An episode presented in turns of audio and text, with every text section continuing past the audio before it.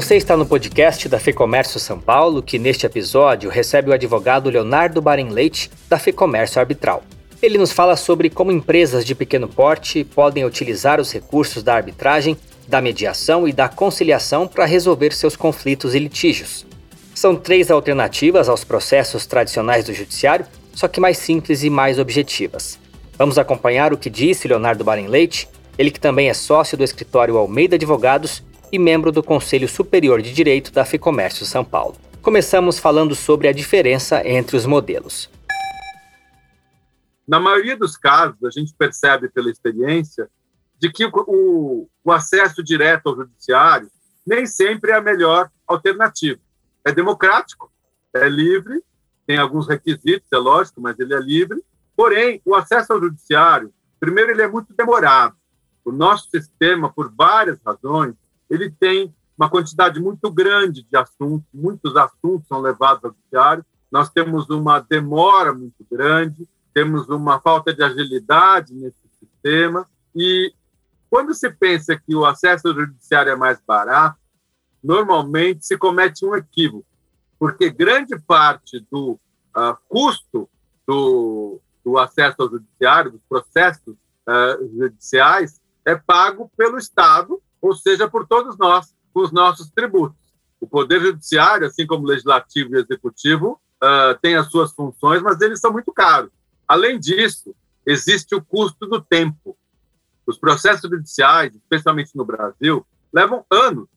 Quem já passou por isso sabe que, inclusive em função não só da quantidade de processos, como da própria morosidade da justiça e também os diversos recursos, as várias esferas, você tem aí processos que rapidamente alcançam um, um, tempo aí de 10 anos, até de 20 anos.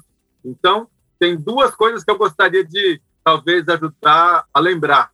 Que o acesso judiciário não é tão barato assim, e depois ele custa muito em termos de tempo. Além disso, nós não temos a especialidade, porque a justiça não pode se especializar em 50 temas, em 100 temas. Existe alguma divisão por tema, né? existe alguma especialidade, mas ainda assim caem em grandes grupos, grandes questões.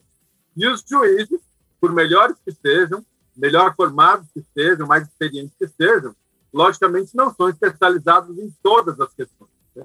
Então você tem aí a questão do custo, você tem a questão do tempo, você tem a questão da falta de agilidade, você tem a falta de especialidade, e você tem ainda a publicidade.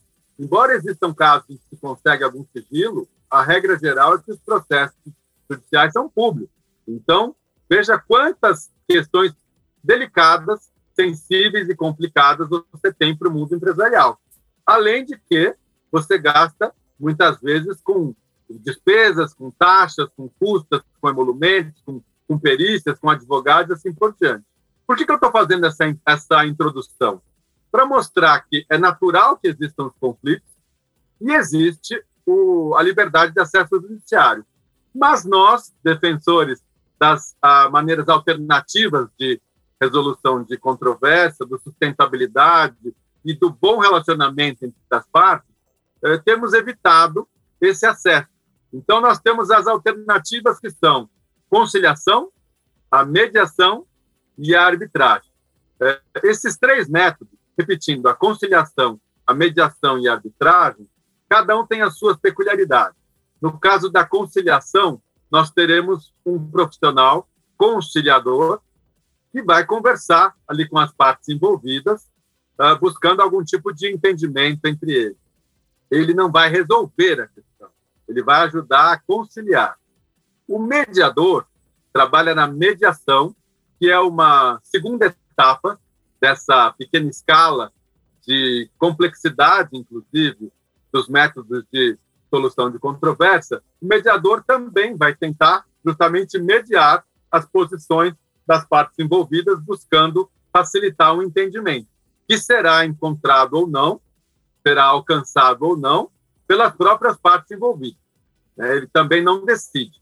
A terceira maneira é a arbitragem. Na arbitragem, a gente não chama de juiz, chama de árbitro. Nós temos arbitragens que têm apenas um árbitro, o árbitro único, e aí, nesse caso, ele resolve, digamos assim, sozinho. Logicamente, é aberto um procedimento para que cada parte apresente as suas razões, apresente os seus pleitos, apresente as suas provas, os seus argumentos. É, em geral, elas aparecem acompanhadas de seus advogados, existe todo um procedimento. Isso é muito sério e muito detalhado, mas, uh, portanto, a conciliação, a mediação e a arbitragem são maneiras uh, voluntárias, diferentes do judiciário, em que o juiz vai lá e obriga as partes a, a, a chegar junto a ele para conversar. Uh, no caso dessas maneiras alternativas, são soluções mais ágeis, elas são mais rápidas, elas são muito mais simples, muito menos burocráticas, elas são muito mais baratas. Tem gente que diz, mas Leonardo, a arbitragem é cara. Depende com o que você compara.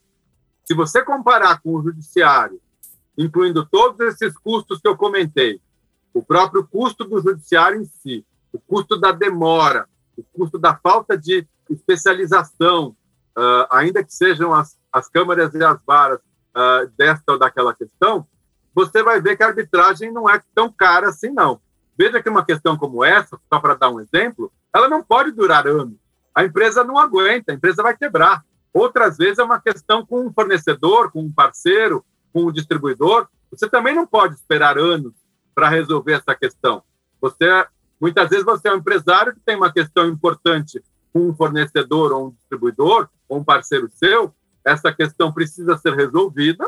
Se ela não for eh, resolvida por conciliação ou mediação, mesmo depois passada a negociação, pode ir para uma arbitragem, mas ela tem que ser resolvida rapidamente, porque senão você não consegue continuar fazendo negócio com um parceiro com o qual você está, ao mesmo tempo, negociando e brigando. Isso acaba sendo insustentável depois. E uma outra vantagem também que eu uh, gostaria de destacar é o sigilo, porque, ao contrário dos processos do judiciário, que são, na sua maioria, públicos, nos casos de arbitragem, por exemplo, existe o sigilo. Então, você tem a vantagem do custo, a vantagem da rapidez a vantagem da especialidade e a vantagem do sigilo. Para encerrar esta análise, nós falamos também sobre a necessidade de incluir os mecanismos da arbitragem, mediação e conciliação nos contratos. É importante que esses mecanismos estejam nos contratos por duas razões. Primeiro, porque a gente ganha tempo na hora de algum conflito, de alguma controvérsia, aquilo já está ali resolvido ou pelo menos bastante encaminhado. Segundo, pelo momento. Na hora de se negociar um contrato, de se elaborar um contrato para que seja assinado, as partes estão num ânimo conciliatório. O negócio bom, em geral, é aquele que é bom para todo mundo. Se o negócio é muito bom só para um lado e não é para o outro, ele ou ele não consegue ser fechado, ele não se concretiza, ou ele não vai ser sustentável. Aquela parte que se sentiu um pouco lesada, um pouco pressionada, em algum momento ela vai acabar discordando e, e não vai dar certo. Então, o melhor momento para se falar sobre como é que nós vamos resolver um problema futuro é antes de chegarmos a ele. Enquanto a gente ainda está, digamos assim, de bem. Estamos amigos, estamos querendo fazer uma parceria, montar uma empresa ou fazer algum negócio junto. Nessa hora é o melhor momento de se prever como é que vamos lidar com isso. Então, a cláusula deve ser colocada, minha sugestão, tanto num contrato social, quanto num contrato de fornecimento, um contrato de parceria, qualquer que seja o contrato ali que estejamos uh, negociando, é importante.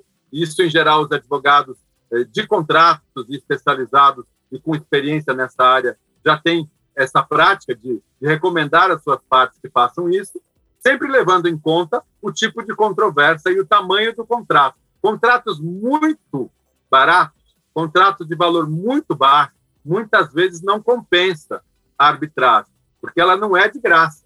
Ela é muito melhor, ela é mais especializada, ela é sigilosa e ela é mais barata no total, por conta do tempo, da rapidez. Mas empresas muito, muito pequenas, para questões muito, muito pequenas, é, eu sugiro que converse com o seu advogado para ver qual é a melhor maneira de lidar com contratos de valor muito baixo e muito simples. De um modo geral, a conciliação, a mediação e a arbitragem são maneiras muito mais modernas, muito mais sustentáveis, muito mais conciliatórias para empresas de modo geral e aqui com mais ênfase na pequena e média empresa. Nós ouvimos o advogado Leonardo Barim Leite. Para conhecer melhor os recursos da FEComércio Arbitral, é só acessar o link que eu deixo aqui na descrição. Com entrevista de Fernando Saco e edição do estúdio Johnny Days, este foi o podcast da FEComércio São Paulo. Eu sou Guilherme Baroli e agradeço a sua companhia. Até a próxima.